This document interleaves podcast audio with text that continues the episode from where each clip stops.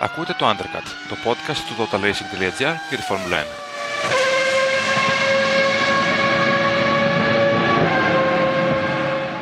Χαίρετε! Καλώς ήρθατε στο 16ο επεισόδιο του Undercut, στην εκπομπή του Total Racing ε, για το παγκόσμιο πρωτάθλημα της Φόρμουλα 1. Είμαι ο Δημήτρης Βούρδας. Στο άλλο μικρόφωνο είναι ο Χρήστος Κανάκης, όπως πάντα. Και θα σχολιάσουμε και θα, και θα αναλύσουμε τα όσα είδαμε στο Grand Prix του Κιέστη Κωνσταντινούπολη. Γεια σου Χρήστο, τι γίνεται, όλα καλά; Γεια σου Δημήτρη, χαίρετε σε όλους και σε όλες. Πώς το είδες τον αγώνα; Δεν μας έδωσε αυτό που αναμέναμε ο αγώνας, η αλήθεια είναι. Ε, αν λάβουμε υπόψη το σκηνικό στο οποίο, ε, τις συνθήκες μάλλον, στις οποίες διεξήχθη ο αγώνας, ε, βρεγμένο δόστρωμα, ε, αβεβαιότητα γενικότερα ως προς το τι στρατηγική θα δούμε στον αγώνα. Πάντα όταν, είναι βρεγμένε, όταν, είναι, όταν βρέχει ε, υπάρχει μια ασάφεια σε αυτό. Όμως, ε, ενώ η περίεργη ατμόσφαιρα ας πούμε, μας ετοίμαζε για κάτι από το απρόβλεπτο, για άλλο ένα συναρπαστικό αγώνα, εν τέλει ε, μείναμε λίγο ας πούμε έτσι με, το, με μια πικρή αν μπορώ να το πω έτσι, γιατί ε, δεν είδαμε να συμβαίνουν και ιδιαίτερα πράγματα εντός της πίστας τουλάχιστον. Είχαμε οπωσδήποτε πολλά τα οποία θα σχολιάσουμε στη συνέχεια όμως, ε, όχι πάρα πολλές μάχες, όχι μεγάλες ανατροπές, ε, πιο πολύ δηλαδή ότι συνέβη ε, αφορούσε τη στρατηγική και τα λάθη που έκαναν ορισμένοι οδηγοί και ομαδες Ε, ωραία. Ε, δεν μου φάνηκε κα, κα, κακός αγώνας. Νομίζω όμως ότι ο συνδυασμός βροχής και ανάλυσης και ε, εξέλιξη προβλήματος τον, τον περιμέναμε λίγο ε, διαφορετικό, αν θες να το... Τον περιμέναμε λίγο πιο, πιο εντυπωσιακό. Δεν ήταν πάντως ένας κακός αγώνας, έτσι δεν είναι. Όχι, ε, όπως είπαμε και στο Total Debrief ε, την Κυριακή το βράδυ, έχουμε καλομάθει τόσο πολύ φέτος. Ε, είναι τόσοι πολύ καλοί αγώνες και οι ανατροπές και ε, όλα αυτά, εν πάση περιπτώσει, που έχουμε δει να συμβαίνουν κατά τη διάρκεια της ε, φετινής σεζόν, που ε, αμέσως με το που θα δούμε, θα έρθει, θα λάβει χώρα κάποιος αγώνας ο οποίος λογικά φυσικό και επόμενο είναι να μην έχει τόση, με, τόση πολύ μεγάλη δράση και ε, τα γεγονότα πούμε, να εξελιχθούν όπως θα αναμένουμε. Να απογοητευόμαστε λιγάκι όμως. Ναι, δεν, δεν μπορείς να το πεις και κακό αγώνα, οπωσδήποτε εντάξει. Ε, νο, νομίζω ότι και το Σάββατο και, και η Κυριακή, φυσικά και η Παρασκευή και το Σάββατο και, και η Κυριακή ε, έκλεισαν με την Mercedes να είναι ξε, ξεκάθαρα το ταχύτερο μονοθέσιο, έτσι, έτσι δεν είναι. Ναι, δεν υπάρχει αμφιβολία επ' αυτού. Ε, ξεκάθαρα ήταν ένα βήμα μπροστά από τη Red Bull και αρκετά βήματα μπροστά από τους υπόλοιπους. Ε, όμως στον αγώνα πιέστηκαν από ό,τι φάνηκε, ε, στην περίπτωση του Hamilton τουλάχιστον. Και ναι, δεν μπορείς να, δεν μπορείς να χαρακτηρίσεις ας πούμε, ψεγάδια στον αγώνα τους συνολικά. Ε, ναι, ε, και εγώ μου φάνηκε πάρα πολύ αστείο το γεγονός ότι αυτό το τρίμηνο που ο Χάμιλτον έδειχνε να είναι ταχύτερος ε, σχεδόν σε κάθε session, από το F1 μέχρι το Q1, ο Χάμιλτον έδειχνε πολύ, πάρα πολύ δυνατός. Η Mercedes έδειχνε πάρα πολύ δυνατή. Ε, και τελικά ο μοναδικός νομίζω χαμένος του, του σημερινού αγώνα ήταν ο Βρετανός. Όσο μπορεί να είναι χαμένος ένας οδηγός που ξεκινάει 10 και τερματίζει πέμπτος. Ναι, ε, περιμέναμε όλοι ότι με βάση το ρυθμό που είχε θα κατάφερνε με τον ένα ή με τον άλλο τρόπο να βρεθεί στο βάφρο. Νομίζω ήταν γενική, γενική αντίληψη αυτή. Όμως, ε, να που τερματίζει πέμπτος τον αγώνα του τουρκικό Grand Prix, χάνει ε, το προβάδισμα του στη βαθμολογία, αν και εντάξει, η αλήθεια είναι ότι και ο Verstappen και ο Hamilton ε, εναλλάσσονται στην πρώτη θέση. Είναι πολύ κλειστή η μάχη και αυτό μας συναρπάζει οπωσδήποτε και μας ενθουσιάζει όλους. Αλλά ναι, ε, θα πρέπει να σταθούμε νομίζω ε, σχετικά με τον αγώνα του Χάμιλτον πάντα στην απόφαση της ομάδας του να τον βάλει ε, στο σημείο ε, που επέλεξε 7 γύρους πριν το τέλος του αγώνα για αλλαγή ελαστικών κάτι που προκάλεσε την αντίδραση του ίδιου. Φάνηκε και από τις δηλώσεις του ότι ήταν δυσαρεστημένος από την απόφαση της ομάδας του πέταξε κάποιες μπηχτές ε, αλλά εντάξει, δεν νομίζω, ότι θα, δεν νομίζω ότι θα ξεφύγει πολύ η κατάσταση. Ε, το έχουμε ξαναδεί άλλωστε να συμβαίνει αυτό φέτος. Στο Μονακό, αν θυμάμαι καλά, έναν από τους χειρότερου αγώνες φέτος ε, του Παγκόσμιου Πρωταθλητή. Ε, είχε πετάξει ας πούμε, τότε κάποιες βολές ε, κατά τις ομάδες του για τη στρατηγική και όλα αυτά τότε. Όμως ε, ανακάλεσε πολύ γρήγορα και τον ε, επανέφερε ας πούμε, σε τάξη ο Τότο Βόλφ. Κάτι τέτοιο συνέβη και στο τουρκικό Grand Prix. Ε, εμένα μου κάνει εντύπωση ότι η Mercedes θα πήγαινε τόσο καλά σήμερα. Έδειξε να έχει σε πλήρη εφαρμογή το ε, σχέδιό της. Και παρόλα αυτά, με το Hamilton τα κάνει λίγο θάλασσα και οι δύο. Δηλαδή, ούτε ένας άκουσε την ομάδα, η άλλη αντέδρασε πολύ προβολικά. Η ομάδα, η ομάδα αντέδρασε πολύ προβολικά να βάλει το Hamilton 7 γύρω πριν το τέλος. Ο James Bowles, επικεφαλής του αγωνιστικού του, του, του, αγώνα, ο, το πω, του κομματιού που ασχολείται με τις, ε, ε, με, με τις εξελίξεις του αγώνα, ο, το strategist, ας πούμε. Με τη στρατηγική. Ναι, όχι, δεν είναι απλό strategist, είναι λίγο πιο αναβαθμισμένος ο ρόλος του. Chief, chief. Ε, ναι, κάπως έτσι, ας πούμε, επικεφαλής της στρατηγικής και όλων των συμβάντων του αγώνα, ας πούμε, που ε, αφορούν την Mercedes. Έκανε πολύ διαφορετικέ δηλώσεις πριν από λίγο που τι διάβαζα. Που έλεγε ότι πρακτικά ε, ο Χάμιλτον θα τερματίσει πέμπτος είτε έμπαινε στα πίτσα είτε όχι. Που μου φαίνεται πάρα πολύ αστείο. Νομίζω. Δεν είναι αστείο. Είναι, είναι η πραγματικότητα αυτή, Δημήτρη. Ε, Βλέποντας ε, τον αγώνα και αναλύοντας το τι συνέβη πιο ήρεμα μετά, το, μετά την ολοκλήρωσή του, ε, φαίνεται πως η μηχανική της Mercedes και η υπεύθυνη της στρατηγικής και όσοι εν πάση περιπτώσει αποφάσισαν να βάλουν τον Χάμιλτον σε εκείνο το σημείο στα pit είχαν εν τέλει δίκιο. Ε, απ' την άλλη πλευρά, θα πρέπει να σταθώ και στο εξής. Υπάρχει το παράδειγμα στην ίδια πίστα πέρσι, με τον ίδιο οδηγό, ε, να οδηγεί ε, για αρκετούς γύρους με ελαστικά τα οποία είχαν μετατραπεί από ενδιάμεσα σε slick και να καταφέρνει να διατηρήσει το προβάδισμά του και να πάρει και την νίκη, κλειδώντα και το παγκόσμιο τάρφημα τότε σχεδόν τον αγώνα. Όμως υπάρχει μια ειδοποιώς διαφορά. Ε, τότε ε, οι ομάδες και οι οδηγοί είχαν αλλάξει από, βρόχινα, από τα βρόχινα ελαστικά στα ενδιάμεσα. Επομένως δεν είχαν ε, κινηθείς καθ' όλη τη διάρκεια του αγώνα με το ίδιο σε ελαστικών. Αυτή τη φορά είχαμε κάτι τέτοιο. Οι οδηγοί, είδαμε τους οδηγούς, το σύνολο των οδηγών, ε, με εξαίρεση ίσως κάποιους ε, πιο πίσω οι οποίοι είχαν ε, και διάφορα συμβάντα, π.χ. ο Γκασλί και ο Αλόνσο, ε, ο Αλόνσο μάλλον, να, να επιλέγουν ε, να μπουν για ε, αλλαγή, να, να βάλουν να τοποθετήσουν νέο σετ ενδιάμεσων ελαστικών πολύ αργά, στο τελευταίο κομμάτι του αγώνα. Ε, επομένως, επομένως δεν μπορείς να δεν μπορείς από τη μία να ε, ρίξεις την ευθύνη στην Mercedes ε, για αυτό που συνέβη. Ε, ίσως αυτό που θα μπορούσαμε να τους χρεώσουμε ήταν ε, ότι ενδεχομένως δεν επέλεξαν να βάλουν νωρίτερα το Hamilton μέσα. Αν και ο, ο ίδιος ο Hamilton ανέφερε μέσα από το Team Radio ότι τα πλαστικά ήταν σε πολύ καλή κατάσταση. Ούτε μπορείς όμως να ε, ρίξεις απόλυτα την ευθύνη και στον Hamilton, ο οποίος έχοντας την περσινή εμπειρία, πολύ φυσικό, είναι φυσικό και επόμενο να πιστεύει και ο ίδιος να έχει την αυτοπεποίθηση ότι μπορεί να οδηγήσει μέχρι και το τέλος. Ε, κοίταξε, ο Χάμιλτον είναι αυτός που είναι, δεν θα το μάθει τώρα η, ομάδα του. Δηλαδή, ε, έχει ξανακαταφέρει να, να επιμείνει σε αποφάσεις και να, να, να δικαιωθεί.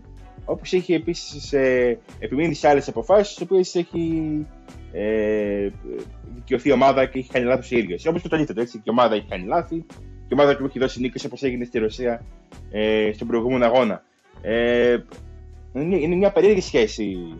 Είναι μια περίεργη σχέση αυτή που έχουν οι, ο Πόνιντον με τον Χάμιλτον. Δηλαδή, είναι, είναι πάρα πολλές φορές που ο Χάμιλτον γκρινιάζει και τελικά αποδεικνύεται σωστός. Και φυσικά είναι ακόμα περισσότερες φορές που ο Χάμιλτον γκρινιάζει και τελικά αποδεικνύεται σωστή ομάδα. Ε, δεν, θα, δεν θέλω να σταθώ τόσο πολύ μόνο στο Χάμιλτον, γιατί ο έτερος οδηγό του Mercedes έκανε έναν σπουδαίο αγώνα, ο Βάλτερ Μπότα. Ήταν πραγματικά λάθαστο, νομίζω ήταν μαζί με την Αυστραλία του 19, νομίζω ο καλύτερος του αγώνας στη Φόρμουλα 1. Ο, είναι ο καλύτερος του αγώνας και, και πάνω και από την Αυστραλία το 19, Δημήτρη, για το, για την, ε, για το λόγο ότι ε, έγινε σε βρεγμένο δόστρωμα. Ο Μπότας, ε, ακόμα και στα καλά του χρόνια στη Williams, δεν είχε αποδείξει ποτέ ότι στο βρόχινο είχε την ικανότητα να κινηθεί στο επίπεδο που κινούταν αντίστοιχα στο στεγνό οδόστρωμα. Σήμερα όμως ήταν η μέρα. Ε, σήμερα. Στο τουρκικό Grand Prix ήταν η μέρα του. Από την εκκίνηση όλα πήγαν κατευχήν για εκείνον. Ε, και γενικότερα ε, από τη στιγμή που ξεκαθαρίστηκε το μέλλον του, ε, το οποίο είναι βέβαια εκτός ε, Mercedes, απελευθερώθηκε. Δεν, δεν, μπορώ να, δεν μπορώ να το εξηγήσω αυτό.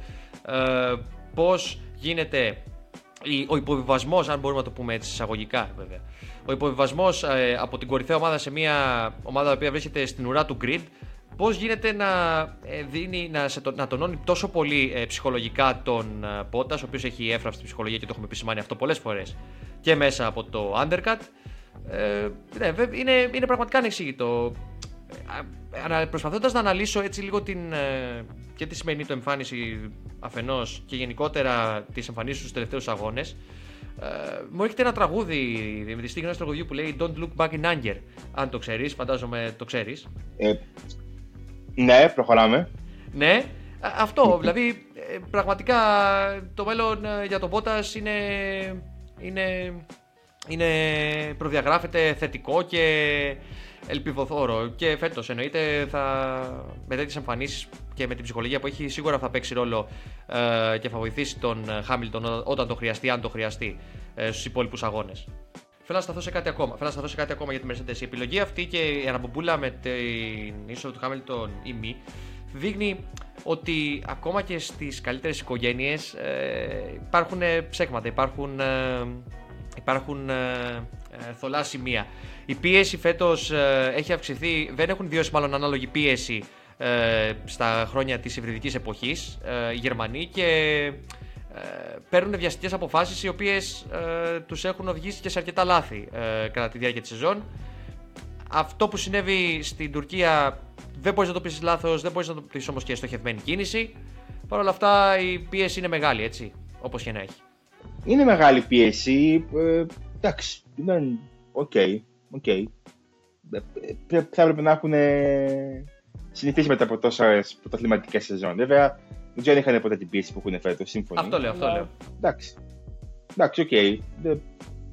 Θα έπρεπε να είναι σε πιο υψηλό επίπεδο, πιστεύω. Πιστεύω ότι οι Mercedes ε, το, το σημερινό αποτέλεσμα ε, θα μπορεί να, μπορεί να οι, αυτοί οι πέντε βαθμοί που έχουν στο Χάμιλτον σε μια τόσο κλειστή μάχη τίτλου μπορεί να αποβούν καθοριστικοί. Δηλαδή, ε, είναι εξίσου καθοριστικό, ξέρω εγώ, με το λάθος του Χάμιλτον στο Αζερβαϊτζάν. Για, για μένα. Ναι, και αντίστοιχα με άλλες περιπτώσεις του, με, με ατυχίες που είχε αντιμετωπίσει ο Verstappen ε, κατά τη διάρκεια της σεζόν. Ναι, εννοώ για περιπτώσεις. Ο Verstappen δεν έχει γενικά ε, λάθη φέτος. Είναι πιο. Ναι. Με εξαίρεση στη Μόντζα. Ε, εν κατακλείδη, εν κατακλείδη κάθε, ο, κάθε πόντος μετράει και δεν ισχύει αυτό μόνο για τους τελευταίους αγώνες. Από την αρχή της σεζόν κάθε πόντος μετράει. Θα, δούμε, θα κάνουμε ταμείο στο τέλος. Θα δούμε ποιος θα ανακηρυχθεί παγκόσμιος πρωταθλητής. Ε, ωραία. Ε, τώρα, να παλέψουμε στο αγαπημένο μου κεφάλαιο που έλεγα στην, ε, στα podcast. Ε, ε, οι rapid fire ερωτήσεις που έχω να σου κάνω. Έτσι. Μάλιστα. Μπαμ μπαμ. Μπαμ μπαμ. Ε, μία, μία και έξω. Ε, λοιπόν, το βασικό που θέλω να σε ρωτήσω είναι η άποψή σου για τις ποινές Γκασλί και Αλόνσο. Δικαιότατες. Δεν, ε, δεν υπάρχει κάτι να σχολιάσω πάνω σε αυτό. Το ότι είναι η ίδια ποινή και στους δύο. Είναι παρεμφερή συμβάντα. Δεν, ε, δεν, έχω να... δεν υπάρχει κάτι άλλο να πούμε. Νομίζω. Δεν υπάρχει κάτι άλλο ουσιαστικό να πούμε πάνω σε αυτό. Δεν, δεν, υπάρχει, γιατί, δεν υπάρχει λόγος να σταθούμε παραπάνω σε αυτό. Ίσως, ε, Δημήτρη, για να, ε, στο, να το γυρίσω λίγο σε σένα, θέλω να μου σχολιάσεις ε, εσύ και να διαταράξω λίγο τη ροή έτσι, της εκπομπής του σημερινού podcast. Ε, ποια είναι η γνώμη σου που ήταν επικεφαλής των αγωνοδικών Ενρίκε Μπερνόλντι. Ε, μου το πες, ε, μάλλον δεν μου το πες, μου το, το πάνε στο Discord στο, την, ώρα, την ώρα του αγώνα. Ε, by the way, είναι ένας πολύ καλός τρόπος για να μιλάμε την ώρα του αγώνα, σας αρέσει πολύ. Ε, ότι ο Ενρίκε Μπεντόλ ήταν ο, ο, ο, ο πρόσωπο των πρώην των, των οδηγών της αγωνοδίκης. Αυτός που ε, μιλούσε από την πλευρά του οδηγού. Ε, μου έκανε πολύ μεγάλη εντύπωση. Να σας πω την αλήθεια, γιατί δεν έχει κανένας σπουδαίος οδηγός ο Ενρίκε Μπερνόλντι. Αλλά. Εντάξει, ε, μέχρι εκεί. Ναι. να, ρωτήσουμε, να ρωτήσουμε τον David Coulthard τι πιστεύει γι' αυτό. Λοιπόν, πάμε στις επόμενες ερωτήσεις. Λοιπόν, ε, τι πήγε λάθος με τον Daniel Ρικάρντο. Δεν ήταν καλή η McLaren γενικότερα στο Istanbul Park. Ε, φάνηκε, φάνηκε αυτό. Κυρίως το Σάββατο. Την Παρασκευή παίζουν κρυφτούλοι σε ελεύθερες δοκιμές. Είναι ε, προφανές αυτό πλέον. Ε, και λίγο θε αυτό, λίγο έλλειψη ρυθμού. Ήταν περίεργες συνθήκες ε, και στις κατακτήρες δοκιμές το Σάββατο. Ε, όπου η πίστα ναι, μεν ήταν στεγνή, αλλά υπήρχαν σημεία που ήταν νοπίε, νοπότο οδόστο, αν μπορώ να το πω έτσι. Ε, ο Ρικιάρντο γενικότερα δεν, σε μεικτές συνθήκες. Εδώ, εδώ στο στεγνό, μάλλον δυσκολεύτηκε να βρει αυτοποίηση με το μονοθέσιο του, πόσο δε μάλλον σε μεικτές συνθήκες. Ε, και λίγο, λίγο, λίγο το ένα, λίγο το άλλο τον άφησαν εκτός ε, συνέχειας ε, κατατακτήριων δοκιμών από την πρώτη περίοδο, από το Q1. Ε, μετά η, η ομάδα του αποφάσισε να το αλλάξει και ε, στοιχεία στη μονάδα ισχύος, το Turbo, το, την MGU-H και, το, και την ECU. Και μετά στον αγώνα φάνηκε ξεκάθαρα ότι δεν είχε το ρυθμό για να, να κάνει κάτι καλύτερο από τη 13η θέση που τερμάτισε στο τέλος. Ωραία. Τώρα, το άλλο που θα σας ρωτήσω είναι πόσες φορές πιστεύεις ότι έχει τερματίσει μία Alfa Romeo φέτος στην 11η θέση; Ε, είναι αρκετές. Είναι αρκετές. Ε, πάντα, για λίγο, πάντα οριακά χάνουν τους βαθμούς. Και τους έχει κοστίσει αυτό. Ε, δεδομένου ότι και η Williams πήρε μαζεμένους αρκετούς βαθμούς. Ή, ή μάλλον, για να το κάνω πιο εντυπωσιακό, πόσε φορές έχει τερματίσει στην 11η ή στην 12η θέση. Να πω ένα 14 στα 16. Καλά, το, το, το, το κατάστρεψε αυτό που θέλω να πω. Α, Ε, το, δε, όχι, όχι. Ε, σκέψτε ότι είναι 32. Δηλαδή, ένας από τους δύο. Α, και οι ή δύο ναι, εννοείς. ναι, ναι. και οι δύο. Ναι. Ε, βε, βε, συγγνώμη, τώρα βε, για να το ξεκαθαρίσουμε και σε αυτούς που μας ακούνε, δεν μου το, δεν το διευκρίνησες αυτό. Ναι, δεν το Εγώ νόμιζα. Ναι. Είναι και περασμένη ώρα που γράφουμε, γράφουμε μεσάνυχτα Κυριακής ε, παρεμπιπτόντως. Μμ. Ε, λοιπόν, στις 32 θα πω ένα 25. Εντάξει, πολύ είπες. Είναι 17. Εντάξει. Μάλιστα. Ήταν, το, ήταν η τρίτη φορά που τερματίζουν στις θέσεις 11 και 12 φέτος. Και ήδη, δηλαδή 11-12 τερματισμό. Ε, λίγος πολύ συνοψίζει και την εικόνα της Alfa Romeo φέτος.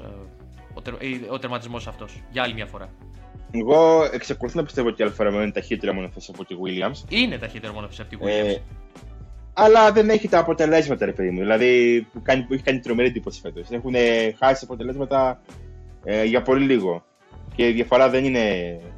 Ε, νομίζω ότι έχει πάρει 20 βαθμούς η Williams είναι από τα μεγαλύτερα επιτεύγματα των οδηγών της εδώ και πάρα πολλά χρόνια. Ε, τους γύρισε η τύχη όσα τους είχε στερήσει τα προηγούμενα χρόνια. Για, για τη Williams μιλάμε τώρα. Α, Η Alfa Romeo ε, πάντα, πάντα κάτι τους λείπει στο τέλος. και ενώ σε ρυθμό αγώνα είναι πιο γρήγορα από τη Williams, προφανώς στις κατατάξεις είναι, είναι άλλη υπόθεση γιατί μιλάμε. Γιατί εκεί έχουμε να κάνουμε το φαινόμενο George Russell, τον κύριο Σάββατο, όπως τον χαρακτηρίζουν όλοι πλέον, Mr. Saturday. Ε, Όμως ναι, ε, αν πρέπει να σταθώ σε κάτι σχετικά με το αλφαμένο, ότι είναι κρίμα να βλέπουμε τους τελευταίους αγώνες του Kimi Raikkonen και την τελευταία σεζόν του να, εξελι- να εκτελήσεται με αυτόν τον τρόπο. Κρίμα, εγώ πιστεύω ότι είναι αυτό που είναι. Δεν νομίζω ότι μπορεί να, μπορεί να κάνει κάτι διαφορετικό ο Φιλανδός, έτσι. Ε, όχι, όχι. Και ακούγονται και πολλά για την Alfa Romeo, αλλά για το μέλλον της Alfa Romeo, τα οποία όμως δεν είναι της παρούσης να τα σχολιάσουμε. Πρέπει να επισημοποιηθούν. ε, Πρέπει να επισημοποιηθούν κάποιες εξελίξεις και από εκεί και πέρα θα έχω να πω πολύ περισσότερα. Οκ. Ε, τώρα, στο δεύτερο, θε- στο δεύτερο μεγάλο θέμα ας πούμε, της ε, εκπομπής του podcast, ε, η Red Bull στην Τουρκία πήγε, πήρε ένα πολύ καλό αποτέλεσμα το 2-3 με βάση τις συνθήκες, ειδικά στην κίνηση του αγώνα. Είναι πολύ καλό αποτέλεσμα. Ε, Παρ' όλα αυτά έδειξε ότι ήταν ένα-δύο βήματα πίσω. Ειδικά στον αγώνα δεν έχει καθόλου ρυθμό, ούτε ο Verstappen ούτε ο Πέρες. Με εξέπληξε αρχικά το γεγονός ότι ο Verstappen σε αυτές τις συνθήκες που τον έχουμε δει να πραγματοποιεί πολύ καλούς αγώνες ε, δεν είχε τη δυνατότητα να πλησιάσει τον Bottas. Είχα την εντύπωση ότι. Μιλάμε τώρα για το πρώτο κομμάτι, για την εκκίνηση και το πρώτο κομμάτι του αγώνα, τους πρώτους 20 γύρους. Είχα την αίσθηση ότι αργά ή γρήγορα ο Verstappen θα μάζευε τον Bottas και θα τον περνούσε. Ε, γιατί και το Σάββατο στο βρεγμένο του FP3 η Red Bull η αλήθεια είναι ε, πατούσε με περισσότερη αυτοπεποίθηση από ότι την Παρασκευή στο στεγνό. Ε, γενικότερα όμως ε, ήταν μέτριος αγώνας συνολικά για την ομάδα. Για τον Πέρες όμως ε, δεν, θα, δεν έχω την εντύπωση ότι ήταν κακός αγώνας. Ήταν ο καλύτερος του αγώνας μετά από το τελευταίο του βάθρο ε, στην Γαλλία 9 αγώνες πίσω. Α, και επίσης ε, μιας και αναφέρθηκα και στον Πέρες ήταν ε, μαγικός νομίζω τρόπος εμένα με ξέπληξε ευχαρίστα, με εντυπωσίασε ο τρόπος με τον οποίο κράτησε πίσω τον ε, Χάμιλτον γιατί ε, για όσους παρακολούθησαν και τον αγώνα ε, ο τρόπος με τον οποίο επανήλθε στην εσωτερική της πρώτης τροφής και με τσαμπουκά ε, με οδηγικό τσαμπουκά ε, κατάφερε να διατηρηθεί μπροστά από τη Mercedes ήταν ε, κάτι που δεν το περίμενα. Ε, κοίταξε, δεν είπε και κανένα κακό αγώνα. Είπε ότι ήταν γενικά σαν τρίμερο η Red Bull ήταν ένα βήμα πίσω. Μέτριο, ναι, ναι. Μέτριο. Ε, το οποίο νομίζω ότι επειδή έχει κάνει πολύ καλούς αγώνες φέτος η Red Bull από πλευράς τεχνική, δηλαδή έχει πολύ καλά setup, πολύ καλές στρατηγικές και όλα αυτά. Ε, σήμερα ήταν λίγο, ε, όχι μόνο σήμερα, από, από, την, από την Παρασκευή, ήταν λίγο εντυπωσιακό ότι βλέπεις τη Red Bull να είναι, ας πούμε, σε μια επανάληψη των περσινών αποτελεσμάτων της. Έτσι. Τουλάχιστον για το, μέχρι, μέχρι και το Σάββατο. Ψάχνονται με το setup εδώ και δύο-τρεις αγώνες, ε, Δημήτρη. Δεν μπορούν να βρουν ε, το κατάλληλο στήσιμο ε, και μέσω αυτού να φέρουν τα ελαστικά τους στην κατάλληλη θερμοκρασία και την ιδανική κατάσταση ώστε να πιέσουν και να πάρουν το 100% το μέγιστο από το σασί και αυτό είναι, είναι είπαμε, παρα, συμβαίνει παρατεταμένα αλλά δεν έχω την εντύπωση πως θα συνεχιστεί για πολύ αυτό. Θα βρουν τη λύση εν τέλει. Έχουν ε, τους ανθρώπους που χρειάζονται και εννοείται και τους οδηγούς που πρέπει, το Max Verstappen και το Sergio Perez, ε, για να τα καταφέρουν. Ε, ε σε αυτό, ε, πάνω σε αυτό επίσης να πω ότι το γεγονός ότι ο Πέρες στους προηγούμενους αγώνες ψαχνόταν γενικότερα και φαινόταν να αγωνίζεται με ένα παραπάνω άγχος από ότι στο πρώτο μισό που okay, ήταν περίοδος προσαρμογής για εκείνον ε, ίσως να έχει παίξει το ρόλο του και σε, να έχει παίξει το ρόλο του σε αυτό το σκέλος δηλαδή στην ε, αδυναμία εύρεσης του ιδανικού setup. OK, okay, το ακούω αυτό που λες. Το, το, το ακούω. Είναι, είναι αρκετά σωστό. Λοιπόν, το 5 οδηγών του αγώνα, νομίζω για τον πρώτο συμφωνούμε σίγουρα ότι είναι ο Κάρλος Σάινθ. Είναι ο Κάρλος Σάινθ, αλλά είναι οριακά νομίζω για μένα προσωπικά πάντως. Ο Κάρλος Σάινθ είναι πρώτος. Εντάξει, το βάζουμε και δύο πρώτο και να το ξεκαθαρίσουμε αυτό. Πίσω του. Ε, βάζουμε και δύο το Βάλτερι Μπότας. Βάζουμε το Βάλτερι Μπότας. Πολύ οριακά όμως με τον Οκόν. Αυτό που έχει πετύχει ο Οκόν στον αγώνα αυτό είναι αξιοσημείωτο, αξιοθαύμαστο και δεν ξέρω πότε και αν θα δούμε κάτι τέτοιο τουλάχιστον σύντομα. Ναι, ο Εστεμπάν Οκόν έβγαλε 58 γύρους με όλο τον αγώνα πρακτικά. Ε, με το ίδιο σετ ελαστικών. Ε, με αυτό που ξεκίνησε, με αυτό που τερμάτισε. Αυτό είχε να, να συμβεί 24 χρόνια. Το είχε πετύχει ο Μίκας Σάλ το 1997 στο Μονακό σε πολύ πιο δύσκολες συνθήκες βέβαια από, το, από σήμερα και σε πολύ διαφορετικές συνθήκες. Και τότε είχαμε και νεφοδιασμούς. Δηλαδή ήταν ε, κατόρθωμα ακόμα μεγαλύτερο αυτό που έκανε ο Σάλο τότε. Έτσι. Διπλό, διπλό κατόρθωμα, ναι. Και με μονοθέσιο ακόμα χειρότερο αν μπορούμε να τα βάλουμε σε μια ζυγαριά, ας πούμε, αναλογικά την Alpine με την Tyrrell τότε. Ναι, ναι. Ε, τον έχει βαθμό στον Bottas, τον έχει βαθμό στον Bottas τον δίνω για το, τους τελευταίους του γύρους που, που πίεσε πάρα πολύ, έφυξε ακόμα περισσότερο τη διαφορά που δεν σταμάτησε να, να, να πιέσει, πήρε και τον ταχύτερο γύρο και νομίζω ότι ήταν ε, πραγματικά εντυπωσιακός. Ήταν, είπαμε, αυτό που είπαμε και πριν, ο καλύτερος ο καλύτερος αγώνας καριέρας του. Λοιπόν, ε, για τους τέσσερι δύο, ε, θα, θα βάλω νομίζω τον Lance Stroll που μπήκε στην δεκάδα. Ναι. Ε, όχι, δε...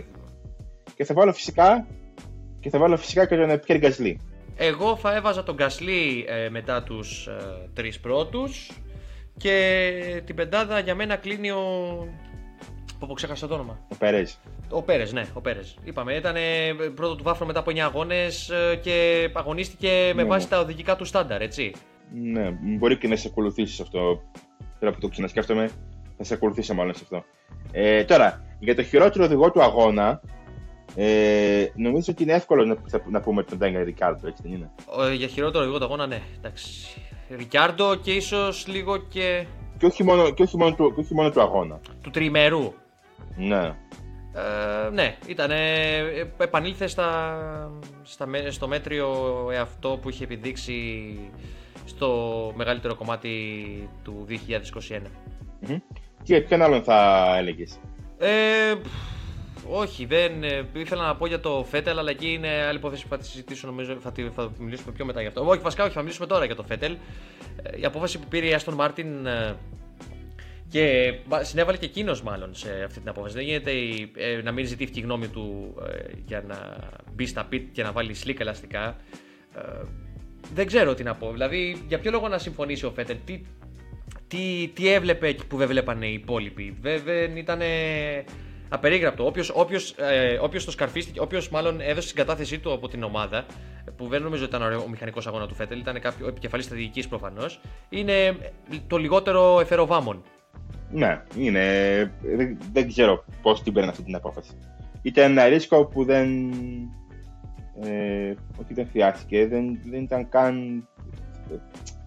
Ε, ε, Πώς να το πω, δεν ήταν. Ε, δεν έβγαινε από πουθενά. Φαινόταν από την αρχή ότι ο αγώνας ε, θα πάει για πολλούς γύρους με, την, με, την, με την ενδιάμεσα και αν θα αλλάξουν, θα αλλάξουν πάλι στην ενδιάμεσα. Γιατί υγρασία που έχει πίστα, η συννεφιά, το γεγονός ότι ε, χαμηλές θερμοκρασίες. θερμοκρασίες, ότι ε, δεν υπήρχαν γενικά πολλά, ε, ε, δεν, δεν έβγαζε γενικά πάλι, παρά την ε, νέα σορτώση, πάλι δεν, δεν έβγαλε ε, ε, νόημα, δεν έβγαζε νόημα να, να βάλουν sneak. Δηλαδή, δεν ξέρω, δεν, δεν έχω ιδέα.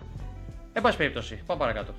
Λοιπόν, παρόλα αυτά, παρόλα αυτά, ε, παρά τα λάθη της Aston Martin, νομίζω ότι το τέτοιο της χειρότερης ομάδας τον πάρει πάλι Τζάνετο η ομάδα του Μαρανέλο. Ναι, τον πάρει η ομάδα του Μαρανέλο.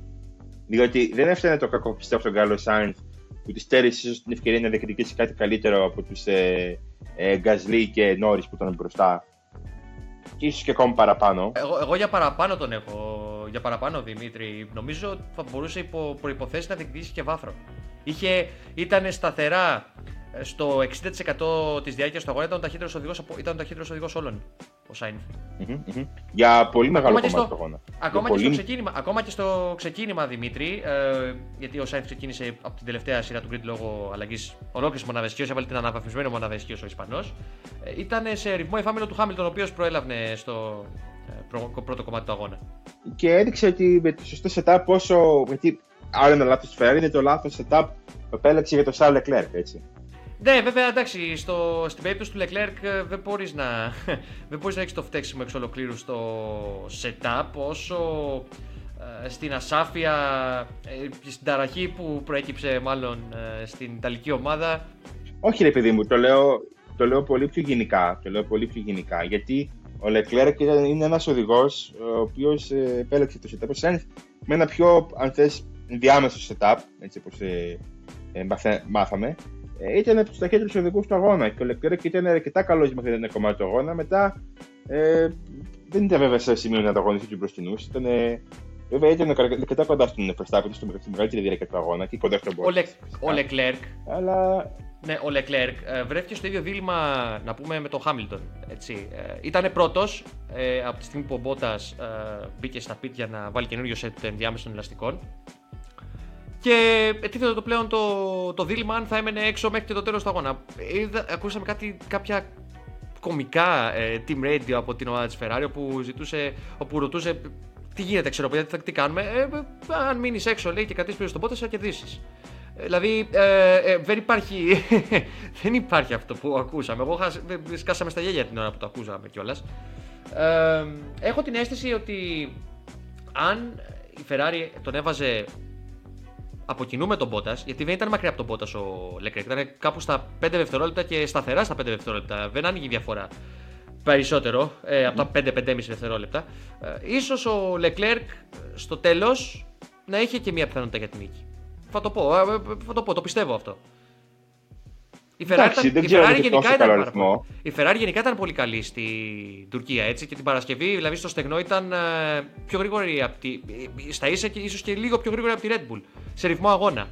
Αλλά βέβαια ναι, δεν θα το μάθουμε ποτέ αυτό. Ότι, ότι χάσει ένα πιθανότητα για ένα πολύ καλό αποτέλεσμα για το Leclerc, ένα βάθρο δηλαδή.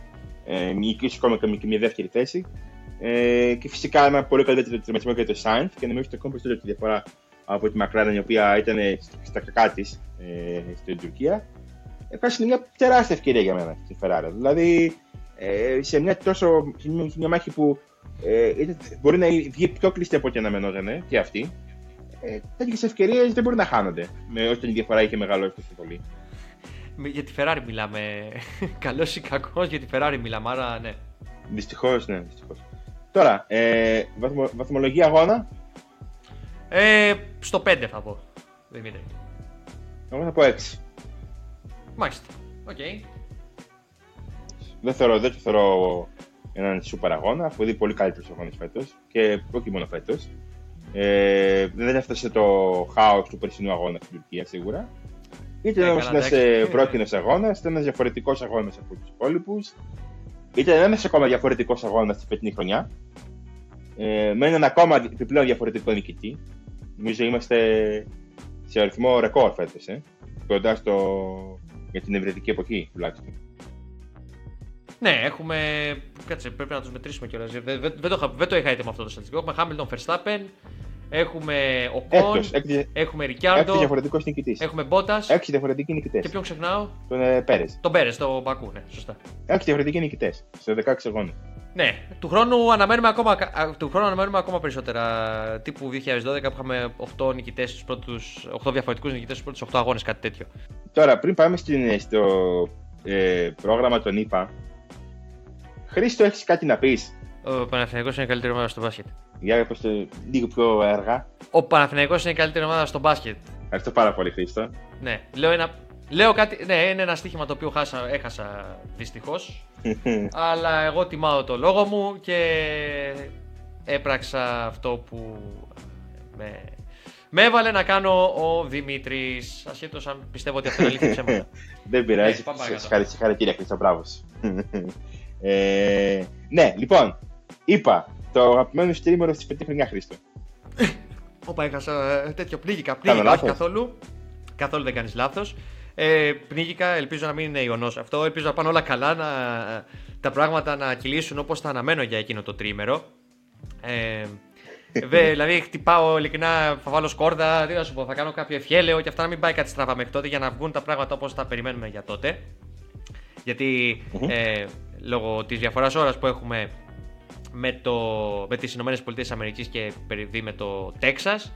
Ε, οι, οι ώρες ας πούμε διεξαγωγής των session είναι προχωρημένες, είναι το βράδυ. Αν και γενικότερα από εδώ και πέρα μέχρι και τον τελευταίο αγώνα το Δεκέμβριο στο Abu Dhabi ε, οι αγώνες και τα qualifying και οι ελεύθερες δοκιμές είναι απογευματινές ώρες.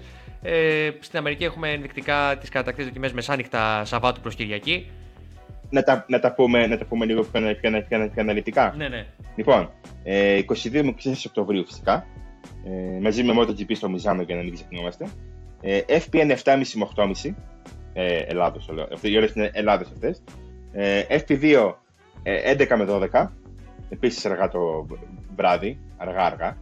Ε, FP3 9 με 10, prime time. Ε, κατακτήτες δοκιμές όπως είπε ο Χρήστος 12 με 1, το οποίο το, ε, εγώ θα σας πω προσωπικά ότι ο Χρήστος αυτό το, το 12 με 1 το αναμένει εδώ και 2-3 μήνες. Θέλω να πάρω όλα καλά, μην το χρησιμοποιεί. Δεν το, δεν το, ξα, δεν το ξαναζητάμε μέχρι τότε. Τελείωσε. Ε, και ο αγώνας πιο φιλικές για το ευρωπαϊκό κοινό ώρε στι 10 το βράδυ ξε- ξεκινάει. Νομίζω ότι άμα ξεκινήσει στι 12 δεν θα, θα ήταν λίγο πιο χαμηλά τα νούμερα. Δηλαδή 11 Ε, ας πούμε για την Ευρώπη και κοίταξε. 10 για την, ε, για την Βρετανία. Ναι, θα ήταν, θα ήταν λίγο πιο normal. Ε, Θα ήταν prime time ακριβώς για τη κεντρική Ευρώπη.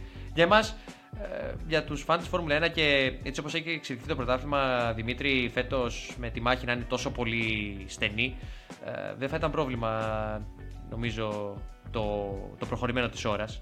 Υπάρχει ενδιαφέρον, υπάρχει μεγάλο ενδιαφέρον, έχει αυξηθεί πολύ το ενδιαφέρον ε, για το ποιος θα κατακτήσει φέτος το στέμα. Μμμ. Ε, τώρα, ε, αύριο θα να, να περιμένετε μια μεγάλη. έκ- ε, από σήμερα, μάλλον, θα έχετε δει την πολύ μεγάλη ε, ψη- ψηφοφορία που έχει ξεκινήσει το Total Racing για τις ε, πιο αγαπημένες, καλύτερες, όπως που θεωρείτε εσείς, τις δικές καλύτερες ε, διαδρομές του Ράλη Ακρόπολης. Ε, φυσικά ε, μπορείτε να, να, να ψηφίσετε στην ε, σελίδα που έχουμε φτιάξει στο site. Ελπίζω να σας αρέσει και να έχετε ψηφίσει. Οι 30 καλύτερες θα μπουν ε, σε μια ειδική ε, διαδικασία. Θα σας εξηγήσουμε σε λίγο καιρό τι πρόκειται να γίνει με αυτές. Ε, τώρα, μέσα στην εβδομάδα, αυτή που μας δίνει την επόμενη Παρασκευή, ε, ε, έχουμε το Παγκόσμιο Συμβούλιο Μηχανικού Αθλητισμού που αναμένεται να, να, να βγάλει αρκετές ειδήσεις με κυρίαρχες ε, την, ε, την εκδήλωση των, ε, προ, των προσχεδίων των αρχικών ε, ε, προγραμμάτων για το πρω- πρωτάθλημα και της Φόρμουλα 1 αλλά και το WRC, και το WRC για το 2022. Ε, και φυσικά, επειδή είναι ένα Παγκόσμιο Συμβούλιο Μηχανικού Αθλητισμού, έχει δώσει και στο παρελθόν αρκετά σημαντικές ειδήσεις. Ναι, αυτά. Ε, Χρήστο, τι περιμένεις εσύ από, από την επόμενη εβδομάδα; Ε, για το, μιλάμε τώρα για το Συμβούλιο Μηχανικού του Αθλητισμού, έτσι. Ε, Ναι. Υπήρχε ένα προσχέδιο για αλλαγή των αθλητικών κανονισμών της Φόρμουλα 1, το οποίο ε, μάλλον δεν θα προχωρήσει το για το 2022. Ε, βέβαια, ε, τουλάχιστον με βάση αυτά που έχω δει εγώ στο συγκεκριμένο ζήτημα, όσο έχω παρακολουθήσει και έχω διαβάσει, ε, είναι πολύ γενικόλογο αυτό. Πρέπει να δούμε τις οριστικές αποφάσεις και ε, όταν ανακοινωθούν ε, να συζητήσουμε και να τις αναλύσουμε. Ε, αναμένουμε, διάφο- αναμένουμε επισημοποίηση προγραμμάτων, ε, Ναι. Είναι... Θα, θα έχουμε ειδήσεις από εκεί, θα προκύψουν ειδήσεις. Ε, εγώ αυτό που έχω να, που έχω να, να, να πω είναι ότι θα έχουμε δει και τα sprint races την, την, την Παρασκευή, μάλλον. Ναι, ε, ελπίζω τουλάχιστον, ελπίζω τουλάχιστον το πλαίσιο διεξαγωγής τους να διαφοροποιηθεί προς όφελος του θεάματος, έτσι. Ναι, και για να κλείσουμε το ότι έρχεται την επόμενη εβδομάδα, την Παρασκευή ξεκινάει και το Rally Καταλωνίας, ο πρώτος τελευταίος γύρος του WRC. Ε, ο Σεμπασιάνος Γε είναι 24 βαθμούς πίσω από τον ε, Elfin Evans, που έχουν 60 βαθμοί ε, που είναι το μέγιστο που μπορεί να πάρει κάποιος οδηγός στους δύο τελευταίους αγώνες. Καταλαβαίνετε ότι η μάχη είναι ακόμα σχετικά ανοιχτή. Ε, ναι, είναι μια μεγάλη ευκαιρία βέβαια για τον για να κατακτήσει το αποκλεισμό τέτοιο. Ε, ξεκινάει την Παρασκευή, το Κυριακή, θα κάνετε διαβάσεις τα πάντα από τη, από τη σελίδα του Racing και φυσικά ε, από, μέσα από όλα τα social media του, ε, του, του site μας, στο facebook, στο twitter και στο instagram. Ε, έχετε, έχετε κάτι άλλο να, να, να προσθέσετε, Χρήστο; Ε, δεν είπαμε για προβλέψεις για το Austin, ε, Δημήτρη. Α, φυσικά. Mm-hmm, φυσικά. Τι λες, εσύ, τι βλέπεις; Ε, ε, θα κάνω κάτι απρόβλεπτο και θα πω ότι δίνει ένα μικρό προβάδισμα στο Χάμιλτον. Ε, πριν την Τουρκία λέγαμε ότι η Red Bull είχε προβάδισμα. Ε, δεν ξέρω τώρα λέγοντας εσύ ότι. γιατί είχαμε συμφωνήσει και οι δύο τότε. Ε, δεν ξέρω τώρα λέγοντας εσύ αυτό αν ε, θα αντιστραφεί και θα δούμε επιτέλους τη Red Bull. Επιτέλους. Υπερβολικό το επιτέλους. Αν η Red Bull θα, κάνει, θα έχει ένα προβλημάτιστο τρίμερο. Ε, Όμως και εκεί θα εξαρτηθούν πολλά από τις καιρικέ συνθήκες και άλλους παράγοντες. Θα αποφύγω να κάνω πρόβλεψη. Α, και γιατί ήθελε να κάνεις να πούμε για, προ, για προβλέψεις; Με έριξες σε, σε παγίδα, Χρήστο. Ναι, γιατί από, γιατί από μένα με έχετε, με έχετε βάλει σε μία λούπα ότι δίνω προβλέψεις εγώ και παίχτε ακριβώς αντίθετα, τέτοια φάση. Ορίστε, γιατί να μην σε παγίδεψω κι εγώ λοιπόν.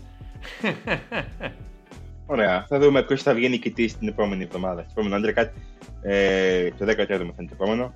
Ε, να σας ευχαριστούμε πάρα πολύ που είστε μαζί μας για αυτά τα σχεδόν 40 λεπτά που δείξει το, η εκπομπή για σήμερα. Ε, ραντεβού. Νομίζω θα κάνουμε την την επόμενη εβδομάδα με το, με το WRC. Ε, ελπίζω. Ε, δεν υπόσχομαι, αλλά θέλω να κάνουμε. Εγώ θέλω, εγώ θέλω να γίνουν αυτά που είπαμε για τι Ηνωμένες Πολιτείες της Αμερικής για το Austin. Για τα live μιλάμε πάντα, έτσι. Θα γίνουν. Θα, θα, θα γίνουν, Χρήστο, θα γίνουν. Μην, μην αγχώνεσαι. Μην αγχώνεσαι. Κάντε ένα ευχέλαιο, κάντε ένα ευχέλαιο, κάντε, μια, κάντε προσευχές να μην μας πάει κάτι στραβά και, και θα γίνουν όλα.